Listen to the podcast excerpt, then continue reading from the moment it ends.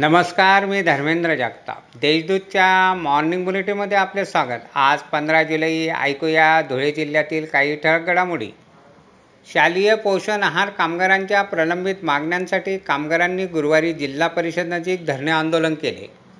महापालिकेच्या विविध विभागातील अधिकारी व कर्मचाऱ्यांना शिस्त लागावी म्हणून गुरुवारी प्रवेशद्वारावर तपासणी करण्यात आली.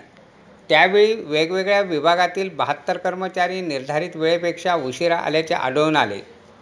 साक्री तालुक्यातील निजामपूर सरपंचपदी सोनाली भूषणवानी या नऊ मते मिळून विजयी झाल्या तर त्यांच्या प्रतिस्पर्धी कविता दिलीप पवार यांना आठ मते मिळाले. त्या पराभूत झाल्या. सरपंच निवडीसाठी गुरुवारी निवडणूक निर्णय अधिकारी राजेंद्र सोनवणे यांच्या अध्यक्षतेखाली सभा घेण्यात आली. धुळे जिल्ह्यात चोवीस हजार एकशे अठ्ठावीस हेक्टर क्षेत्रासाठी तीनशे एकोणसत्तर कोटी त्रेसष्ट लाख रुपयांचे खरीप पीक कर्ज वा चे वाटप झाले आहे.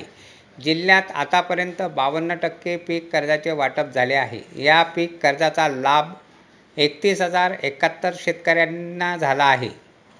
पत्नीने जेवण बनवले नाही याचा राग येऊन लाकडी दांडक्याने पतीने डोक्यावर मारहाण करून पत्नीची हत्या साक्री तालुक्यातील लखाळे येथे केली. निर्मला गणेश चव्हाण असे मैताचे नाव आहे.